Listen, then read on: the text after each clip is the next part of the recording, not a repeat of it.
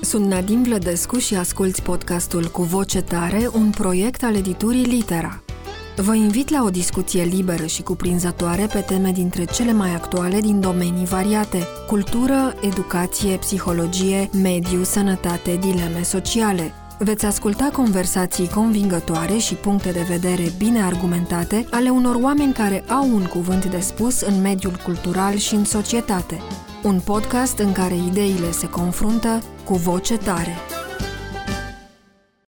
Bună ziua și bun găsit la Cu Voce Tare! Uh, vorbim astăzi despre câte în lună și în stele cu un expert în planete, constelații, uh, astronomie, the expert, și anume Adrian Șonca, care este coordonatorul Observatorului Astronomic, Amiral Vasile Urseanu, sper că nu i-am pronunțat numele greșit sau m-am înșelat. Foarte bine, i-ai spus foarte bine. Ar Mulțumesc! Fi, ar fi mândru de cum i-ai spus numele. Da. Mulțumesc, mai ales că este și amiral. De asta am și ezitat, că am avut uh, o, o mică emoție. Uh, Adrian Șonca este un personaj bine cunoscut printre cei pasionați de lună, astre, nume precum Aldebaran, Casiopea, pentru că ține niște cursuri fantastice la observator și în multe alte locuri uh, despre astronomie pe înțelesul tuturor. De altfel, el a scris și două cărți publicate la editura Nemira. Uh, astronomia pe înțelesul tuturor, nu ăsta este titlul cărților. Cărțile sunt o plimbare prin univers și ghidul micului astronom. Uh, pentru cei care au asistat vreodată la un curs al lui Adrian Șonca, nu va fi nicio surpriză să spun că are un umor spumos, care este cel mai bun ghid printre stele.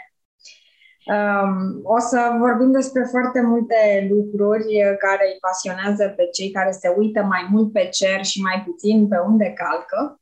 Și de asta aș vrea să te întreb, dintr-un început, cum ai ajuns să fii astronom? Știu că ești absolvent de fizică, Uh, și că ai un doctorat în planetologie și asteroizi, ceva care sună extraordinar de grav și de serios. Cum ai început să te uiți la cer, la lună și la stele și cum poate cineva să-și descopere pasiunea asta, mai ales când trăiește în oraș, unde cerul se vede destul de greu? Eu, uh, unul, consider că am ajuns astronom după ce am terminat doctoratul. Da? Până atunci am fost astronom amator așa cum sunt foarte mulți oameni, iar aici folosim termenul de amator uh, ca iubitor, nu necunoscător și diletant. Deci, practic, uh, cam așa se începe, se întâmplă ceva în viața ta când începi să auzi despre constelații, despre stele, despre planete și vrei să le vezi. Așa s-a întâmplat și cu mine când eram foarte, foarte tânăr, acum sute de mii de ani, glumesc, nu? Aveam 18 ani am, uh, citeam niște romane SF unde am uh, descoperit uh, nume de stele, de planete și am vrut să văd dacă sunt reale. Și am căutat informații și am văzut că sunt reale. Am găsit un manual de astronomie. Se preda în clasa 11, așa 12 atunci. Și am luat manualul ăla, acolo era o harta a cerului și mi s-a părut foarte curios că pot să văd eu cu ochii mei obiectele despre care se vorbește în cărți, stele, constelații și chiar am început să învăț cerul și așa am pornit și de atunci am rămas pe, pe domeniul acesta. Și am fost astronom amator, încă mă consider, eu le zic oamenilor, dar nu le place că sunt astronom profesionist în timpul meu liber, știți că nu sunt astronom amator, nu le place asta, dar uh, asta este. Sunt oameni care fac lucrul acesta din pasiune, reușesc să și fie plătiți uh, în domeniu, dacă nu, poți la fel de bine să cunoști multe. Îmi place foarte mult expresia asta, să înveți cerul. Uh, poți să înveți și pământul și cerul, așa cum înveți o materie la școală. Ce înseamnă să înveți cerul? Sigur, vezi, uite, să înveți pământul, uh, dacă ar fi să folosim ceva echivalent cu să înveți cerul, ar însemna să te plimbi pe toate străzile din toate orașele, din toate țările, de pe toate continentele. Nu prea poți, că n-ai timp și trebuie să faci și alte lucruri. Însă să înveți cerul înseamnă să te plimbi cu ochiul de la o stea la alta, să trasezi linii imaginare în mintea ta, să formezi constelațiile oficiale și să reții toate aceste lucruri. Asta înseamnă să înveți cerul. Și după un timp, câteva luni de zile, poate jumătate de an, ajungi ca ori când ai ridica ochii înspre cer, seara, să recunoști stelele, să știi, uite, aia e Vega, aceea este Aldebaran, că ziceai de Aldebaran, nu știu de ce, aceea e Casiopeia, știi? Și să înveți și să știi tot, să știi tot ce este pe cer. Și sunt oameni în țara noastră, mii de oameni sau hai sute de oameni care cunosc stelele. Nu sunt așa de mulți totuși. Da? Dar asta înseamnă. Am zis de Aldebaran pentru că îmi place mie foarte mult denumirea asta și îmi plac denumirile care provin din islam, toate cele care încep cu al și au trecut în spaniolă ca atare. Acum, o întrebare pentru un amator, nu în sensul acela pe care l-ai spus tu, un amator care se uită la cer doar ca să admire apusul, răsăritul și culorile intermediare. De ce este importantă astronomia? De ce ar fi important să ne uităm pe cer și să știm lucruri, în afară de faptul că informațiile astea, uite Vega, uite uh, steaua polară, uite ursa mare, uh, ajută dacă ești cu o fată în parc, mai ales dacă ești în liceu, nu? E, e important. Te împingi pe iarbă, te uiți la cer, uh, poți să povestești despre lună, dar altfel. De ce ar trebui să fie un uh, adult interesat de mersul planetelor. În afară de faptul că uneori Mercur e în retrograd și asta e important. Nu, nu, nu, nu. Mercur, Mercur nu este în retrograd, este retrograd, că retrograd înseamnă invers. E ca și cum spui Mercur este în invers, nu există așa ceva. My, my bad, iau înapoi, Mercur da, retrograd, uite, m-am și față de, de astrologi. Nu mai... Ia-l înapoi, pe e vina lor că ei au folosit acest termen, ia-l înapoi și lasă-l acolo cu Mercur în retrograd, că așa. E simplu, astronomia um, e una din, de fapt e singura știință care îți arată locul tău în univers, care te pune undeva acolo, îți arată unde ești tu, ce faci tu, îți arată cât de mic ești, cât de mare ești, îți arată că e singura ființă de, de pe glob, mă rog, singură să te facem parte din singura specie de pe glob care înțelegem universul și te pune la punct într-un fel, te face să te simți, mă rog, în același timp și conectat cu cei în jurul tău, dar și deconectat. Pentru că atunci când te iei la bătaie pe un loc de parcare cu vecinul, știi, un dreptunghi de 3 metri pe 1 metru, uh, nu știu, pare ceva important, însă dacă te gândești cât de mare e Pământul sau sistemul solar și că suntem toți ca niște furniși pe aceeași piatră și ne rotim în jurul Soarelui în cerc de vreo 80 de ori, că nu putem trăi mai mult, deci, păi hai să ne împăcăm vecine, nu? Că ce mai contează un loc de parcare, 3 metri, 5 metri pe pământ. Deci locul tău în univers e foarte important. Uh, asta, cu asta ajută să cunoști cerul și să afli multe despre astronomie. Dacă ești copil, dacă ești adolescent, te ajută să înveți și un pic de fizică și un pic de chimie, pentru că se, sunt înglobate și științele astea în astronomie. Dar așa, dacă te apucă pasiunea pentru astronomie la 70 de ani, se poate, tot o să rămâi cu ceva. Îți cunoști cu adevărat locul tău în univers. O să vezi că nu ești buricul pământului, nici măcar al străzii, nici măcar al pământului, al, al nimănui. E, e uh, frumos sentimentul ăsta, lecția asta de umilință, să te uiți la cer ca să-ți dai seama de cât de nesemnificativ ești tu, mai ales că în universul tău tu ești cel mai important. Um, putem intra în discuția asta un pic mai târziu, pentru că ai spus mai devreme că te uiți în sus la cer. Asta are și o altă conotație. În general, oamenii se uită în sus la cer când uh, se roagă, își pun o dorință sau au o speranță. Acum, ca să rămânem pe subiectul de mai devreme, uh, de ce este importantă astronomia, care ar fi um, uh, aplicabilitatea ei Uh, pentru oricine uh, în viața de zi cu zi, în afară de faptul că te ajută să știi uh, ceva despre mare dacă ești marinar sau capitan de vas, că te ajută da, să știi cum să-ți organizezi timpul un pic mai bine, să zicem, dacă cunoști mișcarea de rotație și de revoluție ale Pământului și tot așa. Care ar fi lucrurile de bază pe care cineva ar trebui să le cunoască din astronomie? Înainte să spun la întrebarea asta, vreau să completez ceva de dinainte, să știi că noi astronomii ne certăm foarte mult între noi. Știi? Adică chiar dacă suntem așa detașați de ce se întâmplă, să știi că și noi ne certăm și ne enervăm acum, să nu creadă lumea că noi suntem așa zen, știi? Nu suntem zen. Asta e viața. Bun, și acum revenind, la ce este bună astronomia? Păi, uh, ai zis ceva foarte bun și pentru tine este foarte important. Uh, te învață să-ți organizezi timpul. Deci dacă vrei să urmărești un fenomen astronomic, nu ai cum să întârzi, că nu se mai repetă, poate nu o să-l mai vezi niciodată în viața ta. Și îți mhm. planifici săptămâna, luna, toate întâlnirile, tot ce ai tu de făcut, somnul, orice, ca să poți să vezi acel uh, fenomen. E foarte important, mai ales când ești tânăr. Și, mă rog, poți să duci asta toată viața să înveți. Uh, practic, așa, dacă mă întrebi cu ce ne ajută pe noi astronomia în viața de zi cu zi, te, nu te ajută așa cu multe în viața de zi cu zi, știi? Adică nu prea te ajută. Acum, astronomii folosesc ca puncte de referință stelele, galaxiile îndepărtate, iar cei care lansează sonde spațiale sau sateliți GPS sau sateliți de internet, pentru internet folosesc și ei acelea stele și practic astronomia e practică într-un fel, că sateliții pe care îi folosim noi, chiar și acum, să vorbim unul cu altul, sunt uh, poziționați în funcție de stele, de cum e cerul, de cum se rotește cerul. Nu știu, întrebarea asta e putem să spunem că nu e bună la nimic astronomia în viața unui om sau că e bună la orice, nu știu, e ciudat așa, nu prea știu ce să răspund exact. Da? Sau, că, sau că e bună la toate. Se poate spune asta? E, da, e bună, nu știu. Um, vezi cum funcționează lumea în sine, așa, da? nu oamenii, nu vezi cum funcționează oamenii, n-ai cum asta uh, cu astronomia, dar poți să înveți cum funcționează lumea, cum funcționează planetele, cum se roteze, de ce răsare soarele acolo, de ce apune acolo, de ce iarna e mai sus, iar mai, mai jos pe cer și vara e mai sus. Sunt mai multe lucruri de astea practice. Te învață să te orientezi și în spațiu, adică să cunoști punctele cardinale, să știi în ce direcție o iei. Nu te mai rătăcești niciodată dacă cunoști constelațiile și punctele cardinale. Vezi că multe dintre metodele astea despre care auzi că poți, pe care le poți folosi ca să vezi unde e sudul, estul, nordul, nu sunt bune. Știi cum ai întrebat înainte, mi-ai pus o întrebare greșită, ai văzut, da? Um, poți să afli de asta, te face un pic mai, mai atent la ce se întâmplă în jurul tău întrebarea greșită te referi la cele înainte de a începe discuția da, da, da. din uh, un set de întrebări uh, standard pentru elevi și studenți.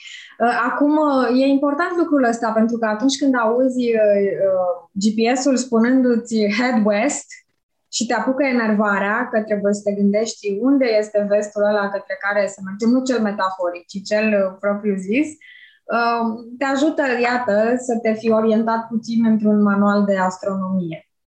Acum, um, am zis că e important și că sunt lucruri care ar trebui cunoscute din astronomie pentru o bună cultură generală și pentru, să zicem, o, o aplicabilitate a lor în viața de zi cu zi. Dar altfel, ce este fascinant la astronomie?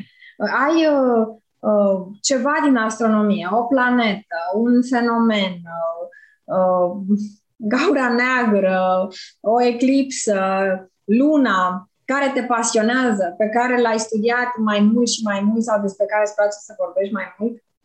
Să știi că dacă ai, ai avea la interviu aici, la întâlnire, 50 de astronomi amatori, fiecare ți-ar spune că alt obiect este favoritul lui, știi? Deci alt tip de fenomen sau obiect. Este greu să alegi când se întâmplă ceva interesant și când vezi că funcționează natura în jurul tău, e greu să alegi ceva. Pentru mine e greu să aleg uh, lucruri favorite în astronomie, dar toate sunt frumoase și nu se compară unul cu altul. De exemplu, eclipsă nu se compară cu planeta Saturn, dar uh, fiecare are frumusețea ei sau o stea, vezi o stea prin telescop, zici că e un punct, dar dacă știi despre ce este vorba, cât de departe steaua și cât de tânără e, cât de fierbinte sau rece este, deja vezi cu alți ochi punctul acela.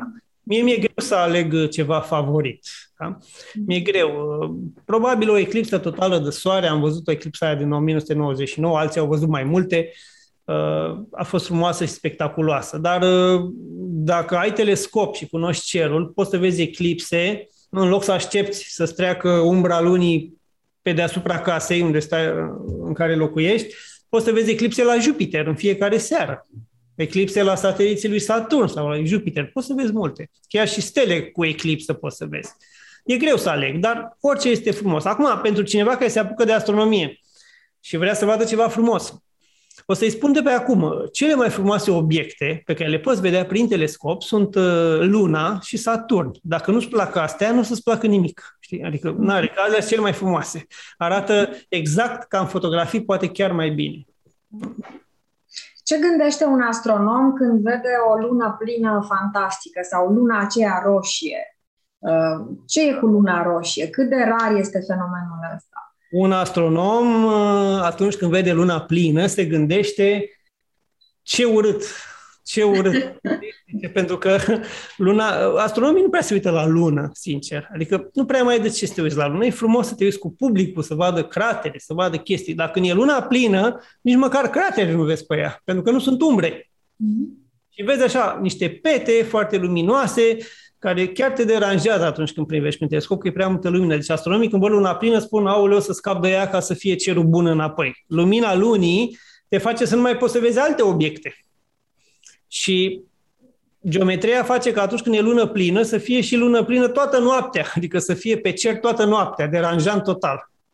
Iar asta cu luna roșie. Uh, luna roșie este un fenomen astronomic foarte rar care se petrece de două ori pe zi. Când răsare și când apune luna. E ca la soare, știi? Deci nu este ceva interesant. Poate ți atrage atenția. Chiar, și uite, o lună, o seceră a lunii răsărind, roșiatică, portocalie, mare, pentru că luna apare mai mare când răsare, când e la orizont, când răsare sau apune, poate să-ți trezească pasiunea pentru astronomie. Da? Pentru că e ceva interesant. Da? Deci cam asta e. Luna roșie se întâmplă de două ori pe zi, iar luna plină e de evitat. Noi chiar aici la observator nu arătăm vizitatorilor luna plină și ne certăm mereu cu ei că ei vor să o vadă, dar noi le-am scris pe site că nu le arătăm. Asta este un test, nu? Ca să vedeți care dintre ei sunt vârcolați și care sunt vampiri. Cei care cer luna plină sunt vârcolați și din start și nu-i primiți în observator. Din păcate, Acum... oamenii sunt doar oameni, da, da, da. sunt toți doar oameni. Da. Acum, uh, când te uiți la filmele science fiction, și sunt din ce în ce mai complicate filmele care descriu tot felul de procese absconse, fizice, uh, Interstellar, uh, asta mi-a venit în minte. Uh, cauți defecte în scenariu, cauți defecte în uh, logica reală, științifică sau uh, ți se pare uh, și ție extraordinar, mai ales că ai deja această pasiune pentru cosmos? Când eram mai tânăr, căutam defecte în filme dar după aia mi-am dat seama că, na, acum să nu le luăm în serios, că nu sunt documentare și nu mai caut uh, defecte în ele, ci pur și simplu uh, mă uit la ele. Dacă povestea e proastă, mhm. atunci și acum la bătrânețe caut defectele. Știi? Dacă povestea e super proastă, caut toate defectele și le comentez. N-am cu cine, dar le comentez în mintea mea. Dar, în principiu, filmul e film, îl iei ca pe o operă de artă, nu stai să-l comentezi. Mai greu este atunci când vezi documentare la televizor în care mm, se prezintă idei ciudate, da? Cu fantome, cu nu știu ce, acolo poți să comentezi că sunt vândute ca niște documentare și oamenii se pot, le pot considera, acolo în considerare mai mult decât uh, cum, cum fac un film SF. Da. Um, filmele, am, am vorbit de filmele science fiction pentru că sunt, pot fi o poartă de intrare către astronomie. Cineva care e foarte pasionat de planete și care a văzut multe astfel de filme se poate gândi, aș vrea să văd ce se află în spatele informației ăsteia sau în spatele imaginilor care sunt făcute totuși marea lor majoritate acum uh, pe calculator.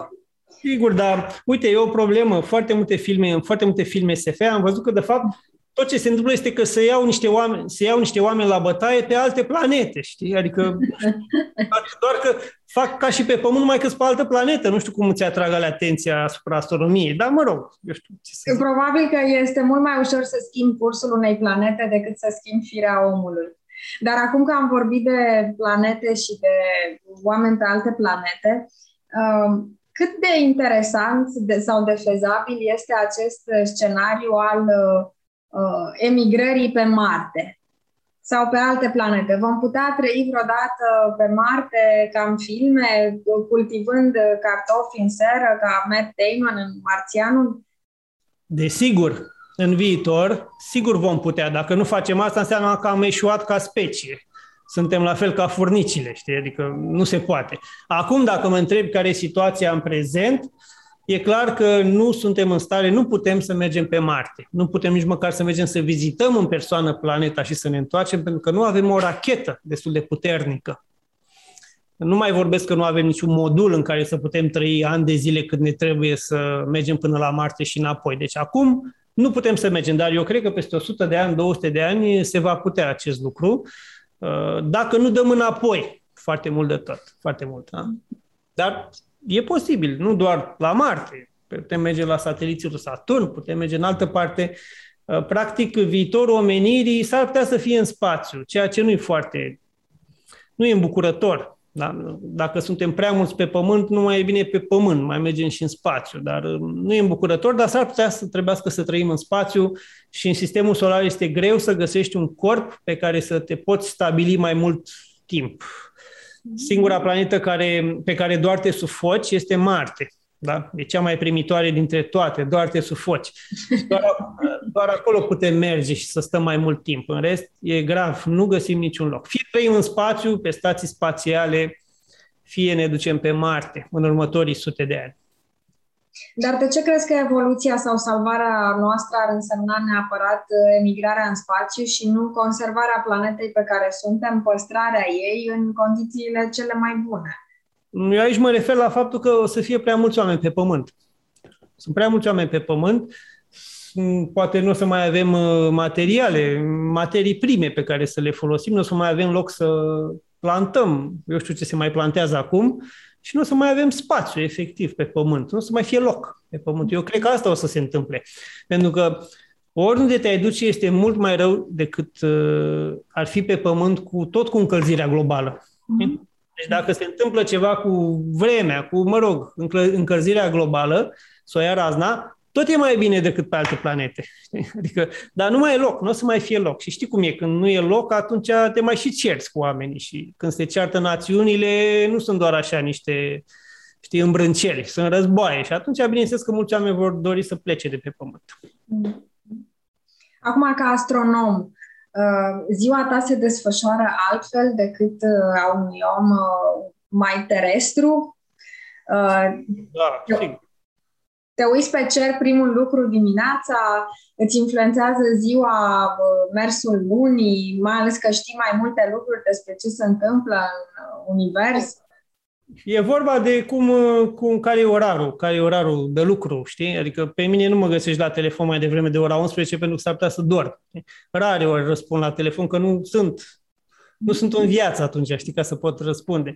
Când te culci în fiecare zi la 4-5 dimineața, e greu să te trezești de dimineață. Asta e prima chestie pe care o învață un pasionat de astronomie. Va trebui să reziști multe nopți treaz și mi-amintesc de când mă duceam și la școală și la nu știu ce, e greu să te să dormi 3-4 ore, să te duci așa buimac la ore, la cursuri, dar te înveți în timp. Tocmai de asta e bine să te apuce astronomia, să te apuce pasiunea când ești tânăr, când îți permiți să pierzi nopți și să nu fii foarte, foarte obosit după aia. Dar, într-adevăr, un astronom, mai ales cei care fac observații, cum sunt eu, de la ora 10 se trezește, la ora 9 mă simt cel mai bine seara și pot să mă apuc de observații și în funcție de anotimp pot să stau până la 4-5 dimineața sau până la 3 dimineața.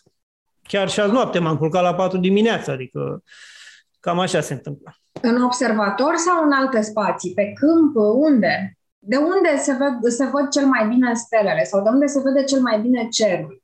Din păcate, în România, când ești astronom profesionist, se folosește telescoape mari și cu camere care iau imagini, dar nu le avem acolo de unde cerul se vede cel mai bine. Avem în București, mai avem ceva la, în Comuna General Bertod, în județul Hunedoara. Deci, practic, unde le avem, de acolo facem, știi? Da. Uh, am fost în București, în, în Parcul Carol și am stat la observații. Da? Deci, practic, ar fi bine să pot alege, dar vezi, atunci când faci știință, mă rog, iei observații, faci observații științifice, să zic așa, un termen cam ciudat, dar mă rog, um, nu te uiți cu ochiul, folosești o cameră specială care ia imagini, care trebuie pusă la un telescop, telescopul trebuie să fie cât mai mare ca să poți să vezi ceva, și e greu, nu poți să-l muți, nu poți să te duci tu unde vrei cu el. Astronomii amatori însă au o, o mobilitate mai mare și pun telescopul în mașină și se duc unde au nevoie. E și asta un hobby. Alții duc uh, schiuri, uh, biciclete, diverse lucruri. Un om cu un telescop uh, pe mașină sau în spate e mai, mai greu de văzut. Care este sentimentul pe care îl ai când stai, eu așa mi te-am imaginat din ce ai spus mai devreme, că stai la pândă noapte de noapte cu ochii pe cer și cu telescopul ca să vezi ce? ce este o așteptare, o, un sentiment de verificare? Ce vezi de la noapte la noapte diferit? Îmi pare rău să te dezamăgesc și să te dezamăgesc pe toți. Astronomia nu înseamnă să stai la pândă. Da? Astronomia înseamnă să planifici înainte observațiile și să te uiți doar spre anumite obiecte de la care vrei să obții anumite informații și știi foarte bine în ce direcție o să te uiți și cât o să te uiți. Deci nu, nu e așa ceva aleator, așa, în păcate. Sună frumos așa și de asta astronomii sunt oameni cu picioarele pe pământ. Da? Nu stau cu capul în nori. Plus că, uite, telescoapele, cu cât sunt mai mari, ceea ce ne dorim noi să fie mari, cu atât uh, văd mai puțin din cer. Deci o porțiune foarte, foarte mică, uneori cam jumătate cât e luna plină față de cât e luna plină, știi? Și e o porțiune mică de cer, n-ai ce să pândești în porțiunea aia mică de cer, că nu se întâmplă nimic. Eu, practic, observ asteroizi, observ comete, acum observ odată la două zile un asteroid care a făcut o coadă și se comportă ca o cometă. Îmi fac planul dinainte. Da? Dar nu, nu e la întâmplare. Dacă observ la întâmplare, nu o să vezi nimic niciodată. Dar n-ai avut niciodată o surpriză să-ți apară în câmpul vizual un obiect neidentificat? Nu mă refer neapărat la un OZN, dar uite, de exemplu, aseară, pe cer, da. cu siguranță ai văzut dacă erai la post, era un obiect, nu știu ce era, nu văd bine la distanță, nici măcar nu mi-am pus ochelarii, dar ceva cu multe luminițe în jur, părea artificial, nu părea un obiect fizic, care se tot mișca pe boltă, ca un fel de dronă, dar totuși mai altfel. S-a, s-a întâmplat să-ți apară așa ceva în, în cadru și să zici ce-o fi chestia asta? Mai e ceva ce n-am descoperit? Fie că era chiar o vrăjitoare pe mătură. Să știi că după ce înveți cerul și cunoști fiecare stea, cum arată planetele, cum se vede un meteor, cum se vede un satelit, cum se vede un avion, Uh, nu o să te mai surprindă nimic niciodată și o să poți să identifici orice vezi. Mm. Eu nu știu vreun pasionat de astronomie care cunoaște cerul să nu identifice ceea ce a trecut în câmp sau a văzut. Da? Nu se poate așa ceva, nu există. Oamenii care văd lucruri ciudate pe cer sunt cei care nu cunosc cerul. Da? Mm-hmm. Asta e normal, nu cunoști orice ți se pare deosebit. Și mai e ceva, un om care nu cunoaște cerul și vede ceva, va crede că e ceva deosebit, ieșit din comun. Și noi îi spunem, a fost un satelit, un avion, nu crede. Nu crede, nu, eu am văzut ceva extraordinar, nu pot să văd doar un avion, știi? E ciudat, dar uh, o metodă ca să nu mai vezi niciodată OZN-uri este să înveți cerul. Da? Și nu o să le mai vezi niciodată pentru că le poți identifica pe toate. Acum, OZN-urile nu se văd pentru că nu există Păi OZN-uri înseamnă obiect zburător neidentificat. Eu știu, poate fie și o pasăre, dacă eu nu știu că e pasăre, e OZN, știi? Dacă te referi la nave spațiale venite din alte, de pe alte planete sau de pe alte stele, uh, sunt mici șansele să streacă ție pe în fața ochilor, având în vedere cât de mare e Pământul, cât de mare este cerul, practic, și cât de mare este Universul, să vezi așa ceva. Nu se poate. Uh, mai repede vezi un elefant care zboară din cauza unei tornade și e ceva natural, știi? Decât să vezi o navă spațială care îți trece ție prin fața ochilor. E, e, e greu de crezut că se poate întâmpla așa ceva. Și cu toate astea sunt locuri pe glob uh, unde există o mare frecvență a raportării incidentelor de genul ăsta. Um, în America, de exemplu, um, societăți Știi ce cred eu? Că acolo există o mare incidență de oameni care nu cunosc cerul, de fapt. Și ei raportează tot. Știi? Și s-ar putea să raporteze planeta Venus. Este și o, sunt și povești interesante cu un polițist american care a văzut un OZN și a fugit după el cu mașina, mergea și îl urmărea stânga-dreapta, stânga-dreapta, tot dispărea și apărea OZN-ul, de fapt era pe serpentine și vedea planeta Venus. Știi? Adică sunt și povești din astea care sunt incredibile, de fapt, dar reale. Deci acolo sunt mulți oameni care nu cunosc cerul. Nu se poate ca extraterestrii să vină doar într-un anumit loc. Nu există așa ceva. E imposibil ca extraterestrii să știe ce e aia America, ce e aia, nu știu, județul Hunedoara sau județul Prahova. Nu există așa ceva. Extraterestrii ar avea probleme și cu longitudinea și latitudinea de pe glob. Pentru că, uite, longitudinea este stabilită artificial cu meridianul de la Greenwich. De unde să știe de Greenwich? Deci nu au cum să dea nici coordonate. E complicat, e greu. E greu să fie extraterestru în ziua de azi. Cred că întotdeauna e greu să fie extraterestru, dar acum foarte serios. Uh, crezi în extraterestri? Uh, probabil că ți s-a pus întrebarea asta de nenumărate ori. Toți cei care se uită atent uh, uh, la cer, probabil că au pe undeva o mică speranță sau o mică nedumerire. Cine știe? Există, există un fel de agnosticism în materie de extraterestri? nu știu, or fi, n-or fi, dar îi mai așteptăm. Spuneai că nu ar cunoaște bă, meridianul de la Greenwich sau bă, Hunedoara. Poate ar cunoaște, de ce nu? Dacă extraterestrii sunt uh, niște ființe superioare, cu siguranță știu tot ce se întâmplă, nu? E, uh, cum spuneai uh, altă dată, e ca și cum am studiat noi un mușuroi de furnici și ne este mult mai simplu să vedem ce se întâmplă în el de deasupra cu furnicile ne dându-și seama că există cineva care se uită la el. Da, nu contează ce cred eu. Deci ce cred eu nu contează. Dacă, și nu poți să crezi în extraterestri. Pur și simplu trebuie să dovedești că există, că există. Da? Trebuie să dovedești că au venit aici și că există. Și nu poți dovedi decât pe baze științifice, atâta tot. Iar uh, un om de știință, orice om de știință, că e chimist, că e fizician, nu contează, dacă se uită și vede cum, cum s-a format viața, cum, din ce e compusă viața, din ce sunt compuse lucrurile vii, uh, ar descoperi că și pe alte planete există aceste componente. Chiar pe com- comete, pe comete există cărămizile din care se formează viața și uh, dacă ne uităm și la alte stele care au comete, vedem că acelea au aceeași compoziție, ca și cometele de aici de la Pământ. Și, practic, e aceeași materie peste tot în univers. Da? În univers, în prezent, până acum am descoperit de uh, 200 de miliarde de ori vreo 400 de miliarde de stele. Știi?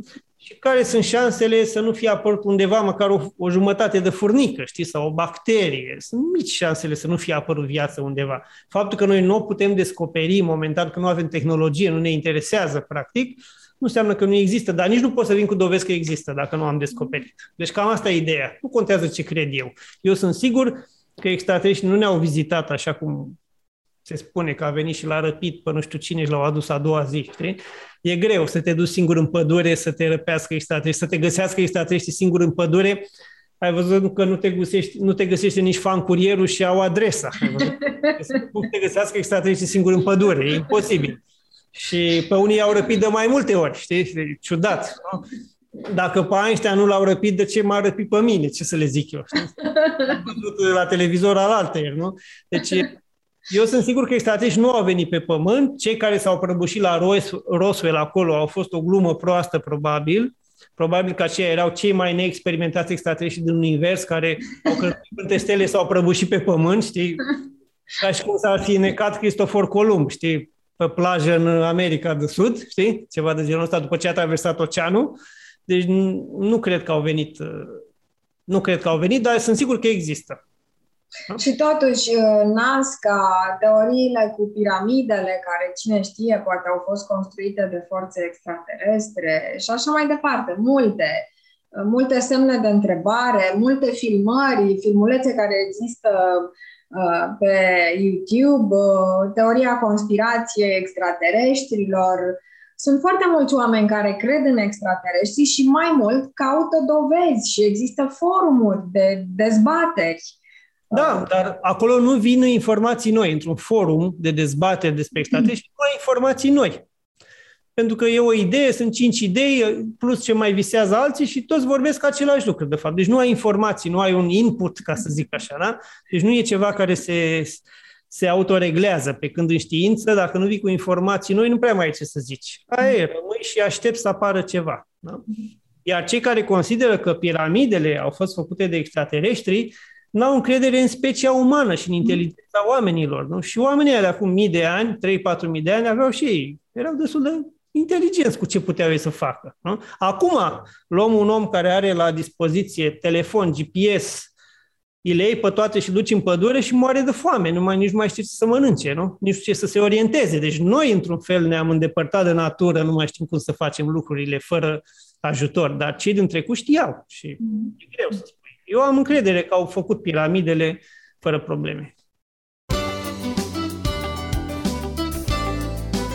Ascultați cu voce tare, un podcast al editurii Litera.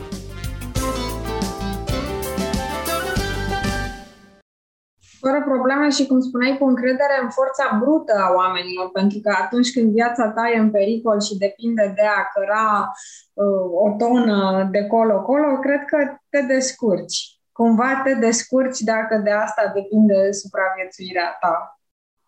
Acum, din ceea ce îmi povestești, uh, am din ce în ce mai acut sentimentul imensității materiei despre care vorbești uh, și sentimentul ăsta că ești strivit când te gândești cât de mare este universul în jurul tău, cât de mic e și totuși din micimea ta ca trestie gânditoare ce ești, te uh, pui în locul Universului și poți să, să ajungi cu mintea unde nu vei putea ajunge niciodată cu trupul, fie că e vorba de Marte, Lună sau o gaură neagră. Um, cum, cum se împacă partea asta filozofico-poetică a astronomiei cu partea științifică. Astronomii sunt niște oameni, cum spuneai, cu picioarele pe pământ, niște oameni de știință care nu se joacă cu fantasme și cu păreri despre cer. Păi, poți să ignori, pur și simplu. Poți să ignori partea poetică și filosofică și să faci ceea ce ai de făcut, dacă îți place. Dacă nu, poți să mergi și în partea cealaltă și să vorbești despre teorii despre ce ar fi dacă, cât de mare e universul, ce e de dincolo de univers, care e o întrebare ciudată oricum. Există chiar și în țara noastră astro, astroumanism, oameni care compun poezie, am și eu o poezie compusă despre stele, știi? Chestii din astea. Poți să faci orice. Astronomia e o, e o muză bună, știi? Te, ți activează creativitatea într-un fel dacă ești mai artist, știi? Nu e nicio problemă. La steaua care a răsărit e o cale atât de lungă că mii de ani au trebuit luminii să ne ajungă. Uh, acum... Smiley? Ce mi-ai spus acum? E o melodie de a lui Smiley? Sau... ar putea fi, ar putea fi. Am încredere că bă, cu talentul lui ar putea să facă din La Steaua Eminescu un, cânte, un hit, un hit al verii înstelate, uite. Dar uh, n-am zis întâmplător pentru că ai vorbit de poezii. Uh, lumina este un lucru foarte important atunci când uh, studiezi cerul și stelele. Tu vorbești despre munca de noapte, dar ce se întâmplă pe timpul zilei? Când lumina obstrucționează orice, sau nu orice, marea majoritate a observațiilor. Păi, când faci observații, doar um, strângi date. Strângi mm. date. E imagini, măsori, dar nu ai informațiile științifice. Și ziua poți să le extragi. Deci, într-un fel, uh, te uiți cu alți ochi odihnit uh, pe imaginile pe care le-ai luat și studiezi obiectul respectiv. Deci munca se continuă și în timpul zilei. Da? Mm. De obicei, acum mai nou, dar noi nu suntem atât de avansați, Calculatoarele fac asta. Tu le spui ce să facă și ele fac uh, inclusiv observațiile în timp ce dormi.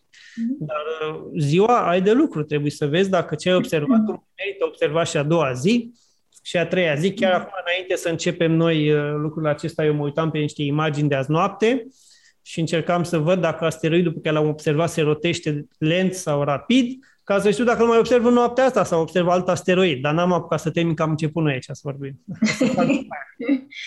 nu mă simt vinovată pentru că oh. discuția îmi place foarte mult.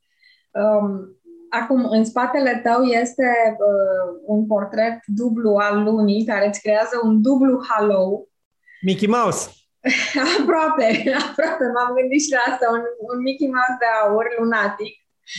Um, Luna este probabil uh, astrul, obiectul ceresc uh, cel mai uh, studiat, mai cântat, mai descris, la care se visează mai mult, cel mai poetic.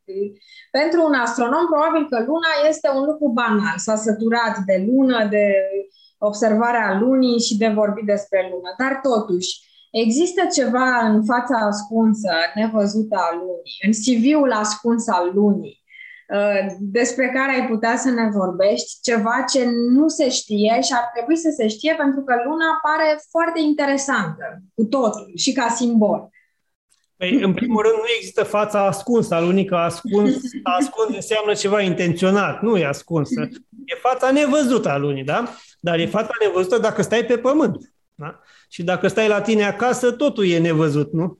Noi ne-am dus până la lună, am trimis sonde spațiale și am cartografiat emisfera cealaltă a lunii, am cartografiat-o la nivelul uh, centimetrilor, da? se găsesc imaginile pe internet, harta aceasta se poate vedea pe internet, NASA a făcut asta și chinezii au făcut asta și japonezii au făcut-o.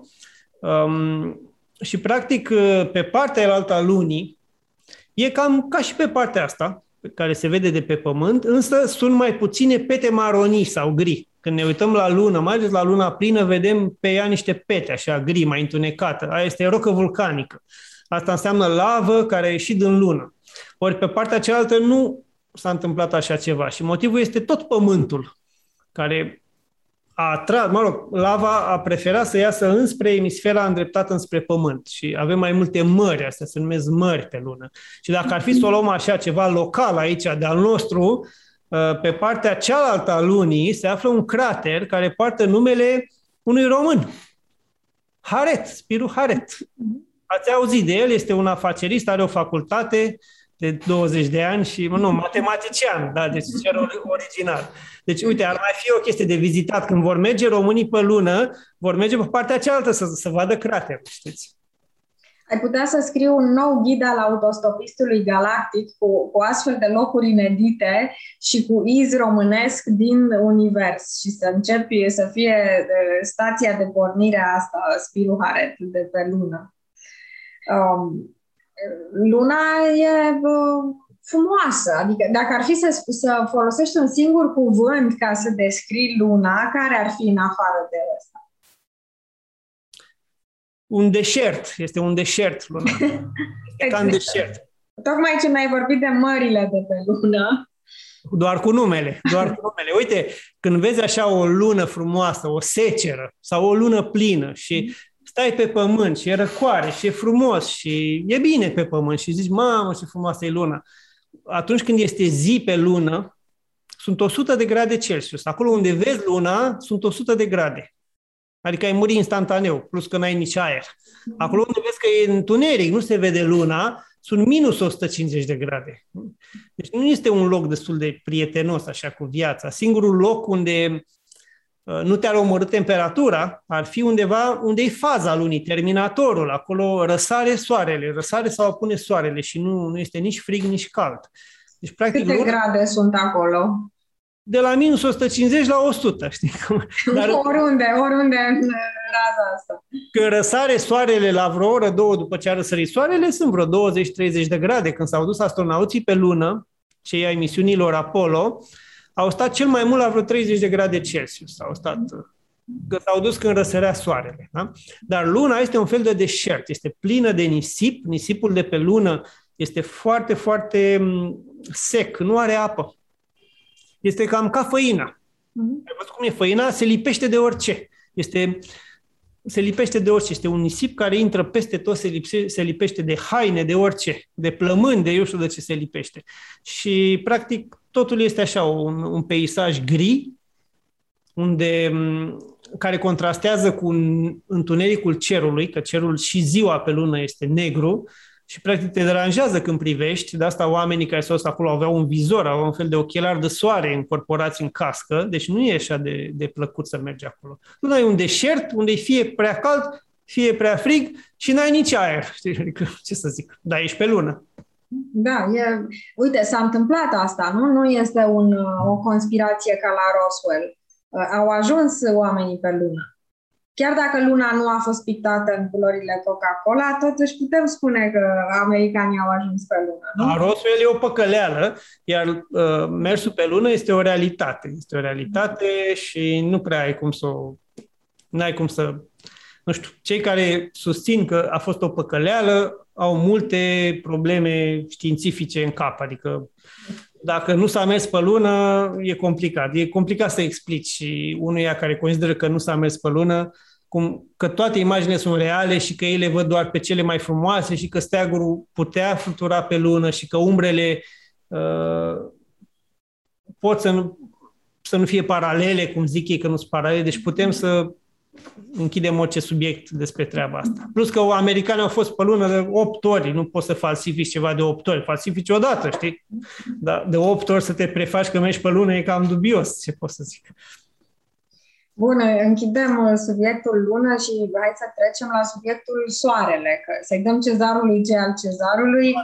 Uh, pentru un astronom, uh, ce semnificație are soarele, cam, cam ce importanță are în studiul obiectelor cerești. Mi-e greu să, să spun mereu obiecte, am preluat glosarul tău, pentru că obiectele, în general, au altă semnificație pentru un profan. Pentru o, piatră, un... o piatră este un obiect? O piatră?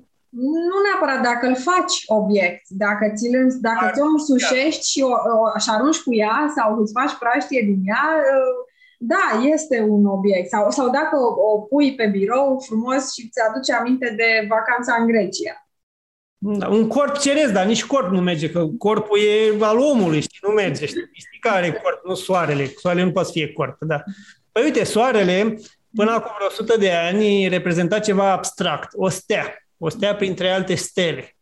Și am aflat cum funcționează, a fost ok, na, te ajută să știi cum funcționează soarele, dar nu părea să aibă vreo legătură cu noi neapărat. Adică e acolo, dacă nu o să mai existe, noi nu mai, nu mai putem trăi pe pământ, înțelegeam asta așa cu 500 de ani dar de vreo 50 de ani încoace, uh, practic de când se lansează sateliți în spațiu cosmic, s-a descoperit că Soarele influențează foarte mult atmosfera terestră, uh, câmpul magnetic uh, terestru, chiar ce emite el poate ajunge la Sol, ce emite el neprietenos cu viața. Și atunci s-a creat un sistem Pământ-Soare, care este în continuă modificare, totul la cheremul soarelui. Soarele e șeful și noi ne comportăm după cum zice el. Dacă soarele suferă de o erupție, noi va trebui să ne protejăm într-un fel sateliții. Dacă ai oameni în spațiu cosmic, ei sunt la mila soarelui, efectiv, când dacă se întâmplă vreo erupție solară puternică, pot fi radiați în spațiu cosmic. Și deja avem ceea ce se numește vreme spațială. Adică cum se comportă mediul înconjurător Pământului. Deci e super, super important și ne influențează destul de mult viața de pe Pământ, mai mult decât credeam.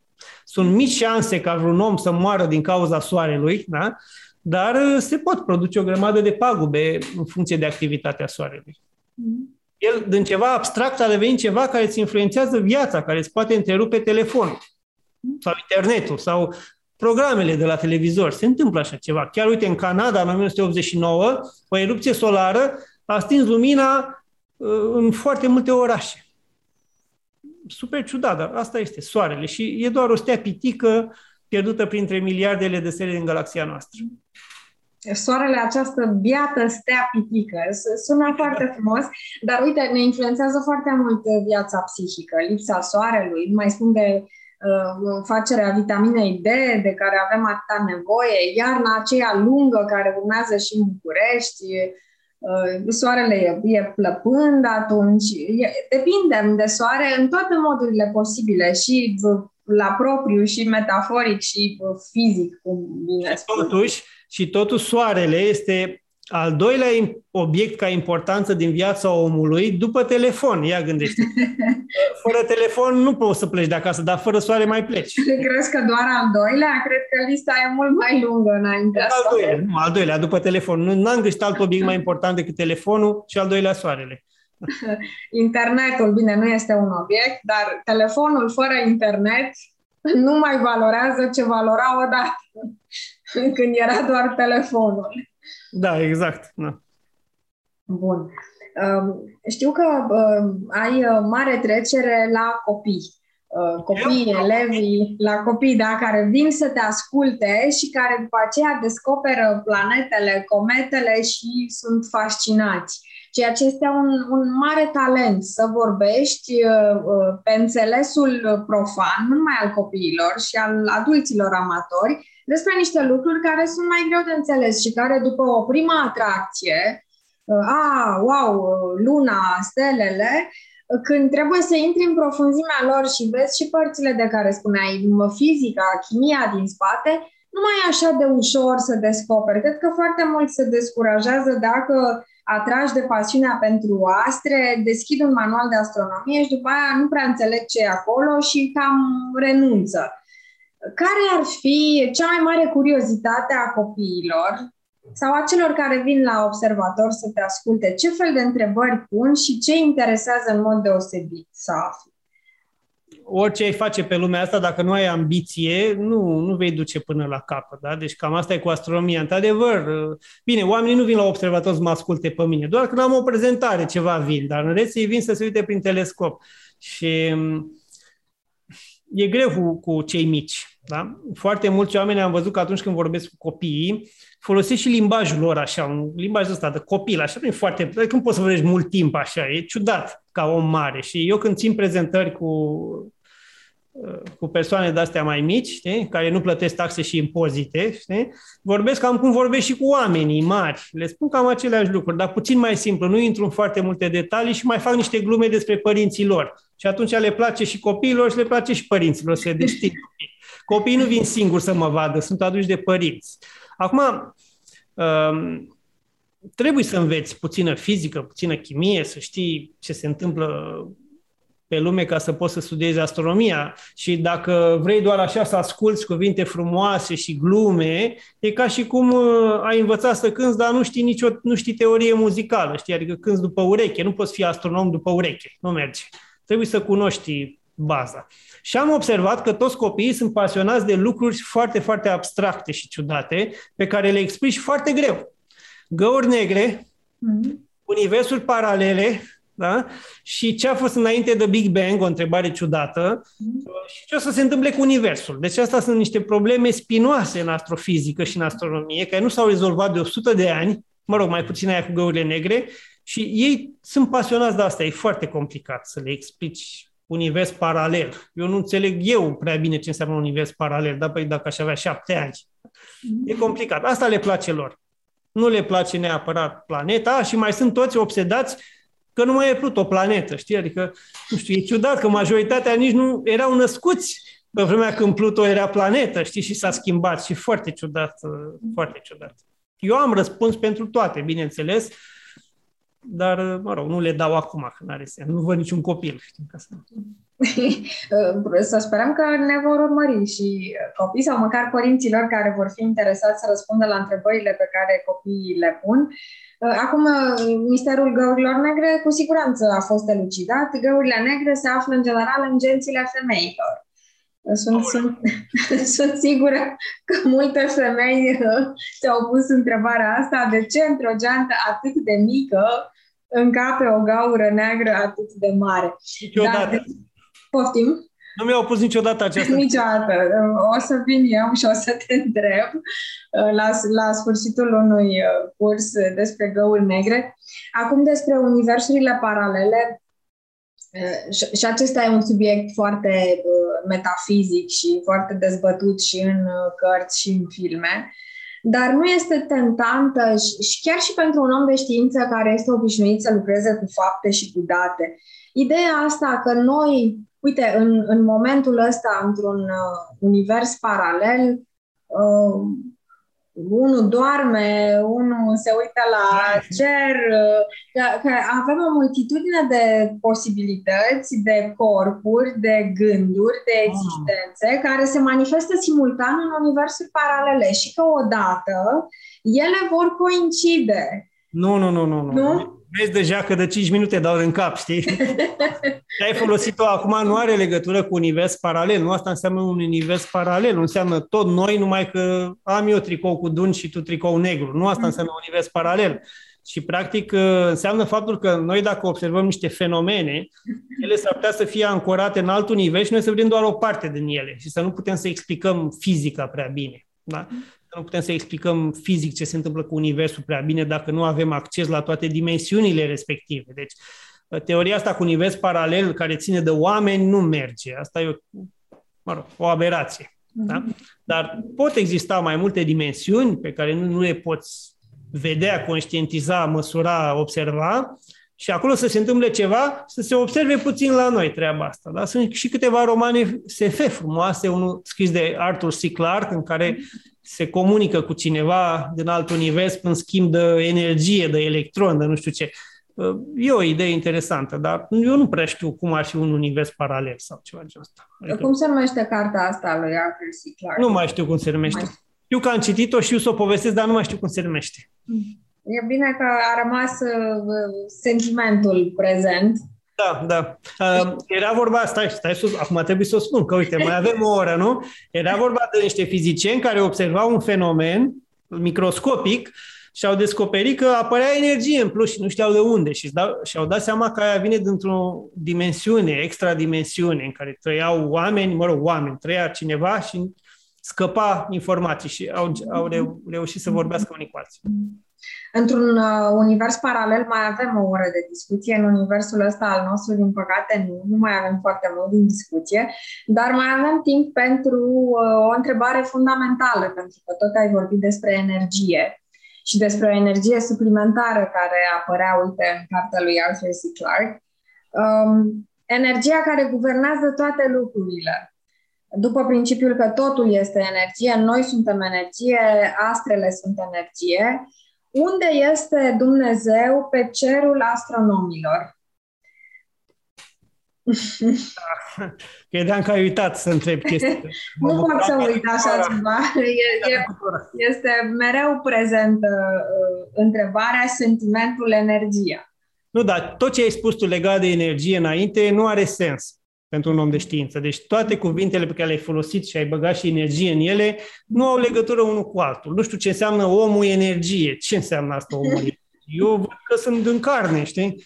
Nu din energie. Bine, materia poate fi transformată în energie, dar dacă vrei să obții energie din mine, uh-huh. da, va trebui să mă aduci la o temperatură enormă de milioane de grade și atunci vei obține energie cât dă soarele într-o secundă, dar va fi unde a ajuns ca să ilumineze pământul câțiva ani. Deci poți să mă faci energie. Sau poți Bun, dar dacă, dacă începi să alergi pe, pe bandă rulantă, produci energie. Energia aia poate să te ajute după aceea, uite, să munți o piatră și să contribui la ridicarea piramidelor și tot așa. Gândirea este energie. În momentul în care noi stăm acum de vorbă, există această energie care circulă uh, chiar și prin Zoom. Uh, în sensul ăsta, tot ce este conectat în univers este conectat prin energia asta. Eu ți-am pus întrebarea tocmai ca punct de plecare, legându-mă de ce ai spus tu mai da. devreme, uh, și anume cuvântul energie, de uh, divinitatea care, în general, este căutată pe cer. Când ne rugăm, ne uităm în sus. Bine, de multe ori ne uităm în noi, dar de cele mai multe ori ne uităm pe cer. Cum spuneai la, la începutul discuției noastre, că te uiți uh, în sus la cer. Hai să o luăm așa.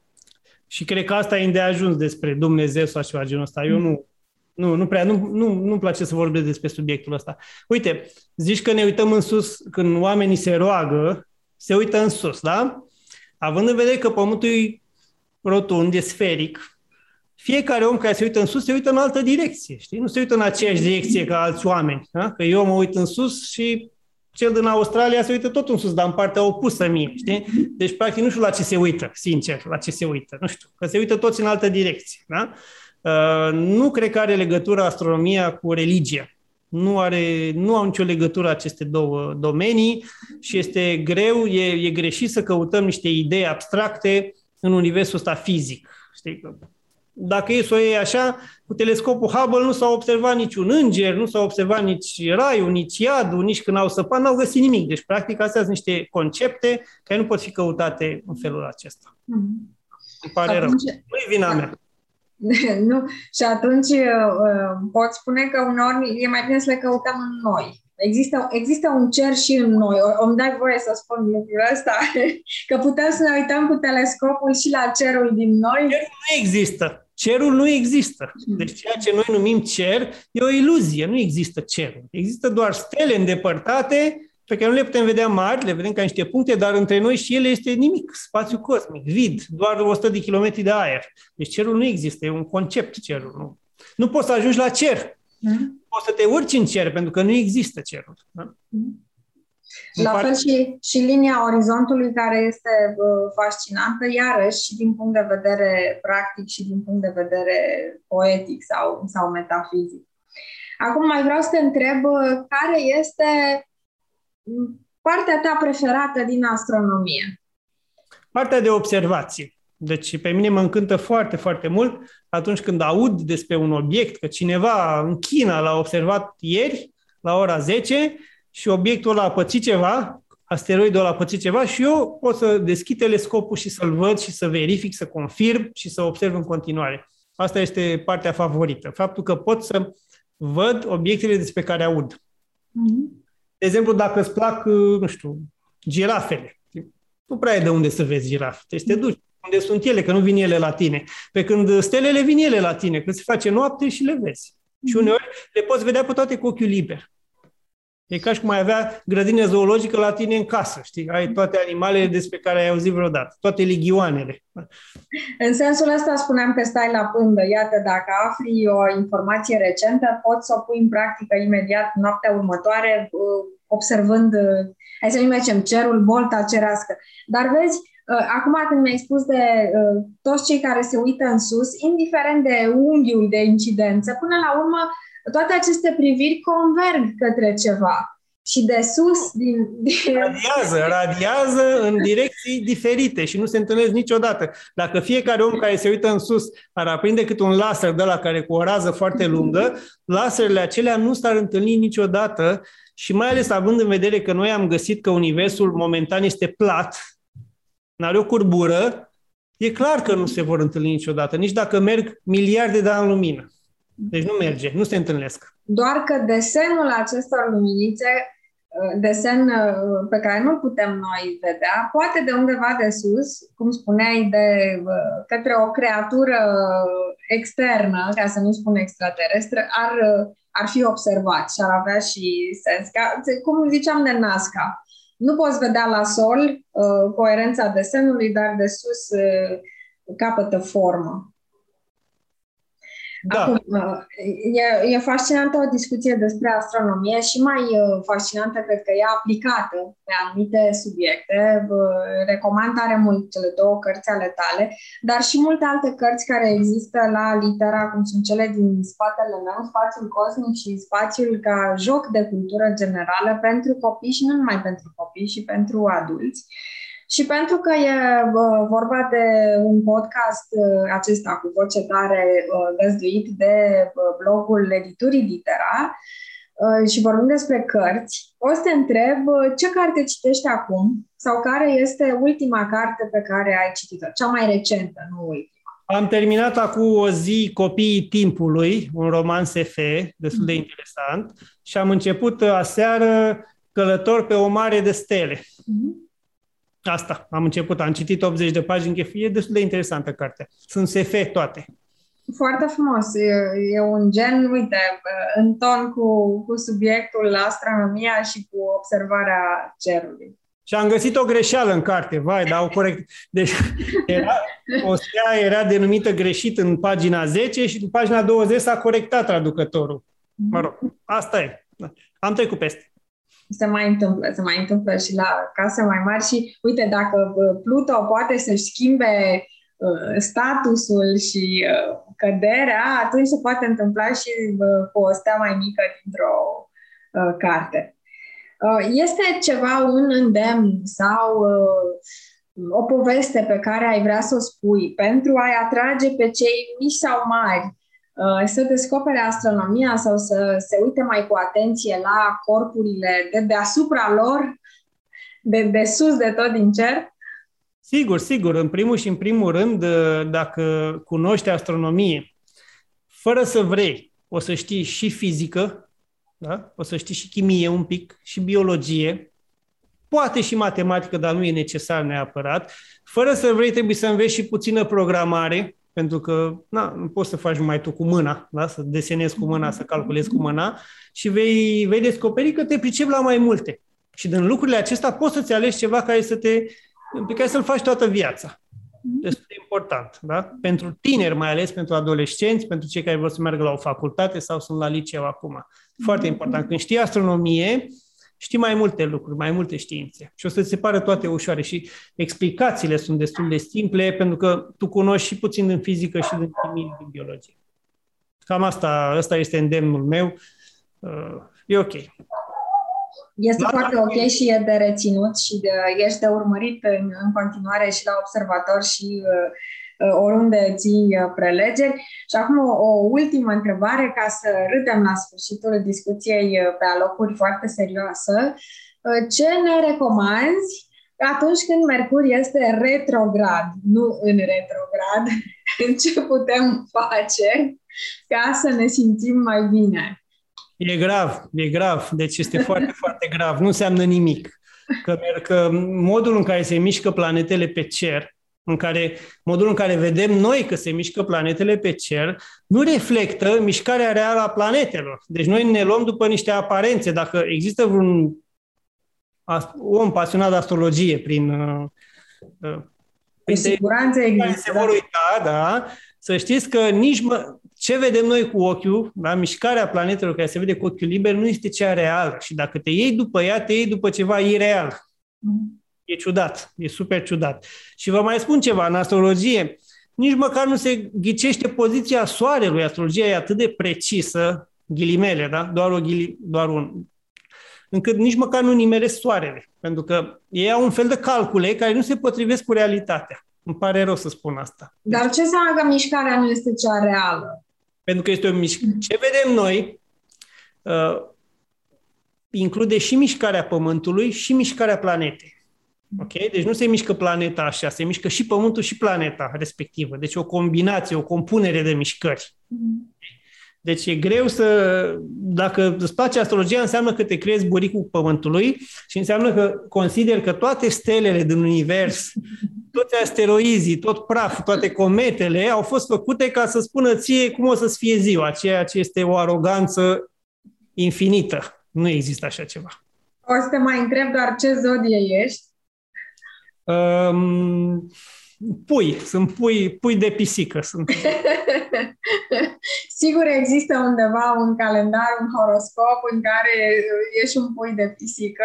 E un, un răspuns bun și satisfăcător. Pe bolta cerească se vede vreodată o pisică? Este constelația Lynx, Lynxul, care se vede din emisfera nordică, lângă Carul Mare, acolo, lângă girafa și Carul Mare, da. da. Și pentru, asta, și pentru asta invit pe toți cei care ne urmăresc să meargă să vadă chiar la observatorul de constelația Lynx și să, să înțeleagă mai bine cum se, cum se vede cerul, cum se deslușesc stelele mai bine uitându-te printr-un telescop.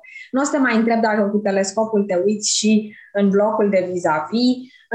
Dacă știi de ce? Pentru că în blocul de vis-a-vis stau oameni eu sunt om, eu știu ce fac acasă și n-aș vrea să vadă nimeni, că e, e banal și de ce să văd la alții chestii banale? Dar eu vreau să văd lucruri interesante prin telescop, nu oameni. E un sentiment nobil ăsta, să, să rămânem cu el și să rămânem cu ochii ațintiți pe cer. Mulțumesc frumos, Adrian Șonca, pentru această scurtă introducere în uh, astronomie. Te mai așteptăm la cu voce tare și uh, pe data viitoare. Îți La revedere! Îți mulțumesc și eu și nu pot să vin dacă nu mă chemați, adică nu pot eu să discut. Ai invitație permanentă. De câte ori vrei să vii să ne vorbești despre stele, astre, soare, lună sau cine știe ce se mai întâmplă, chiar și despre astrologie, dacă vreodată te va pasiona subiectul, cu mare plăcere uh, ne găsești aici. Mulțumesc! La revedere și vă aștept data viitoare la Cucetare.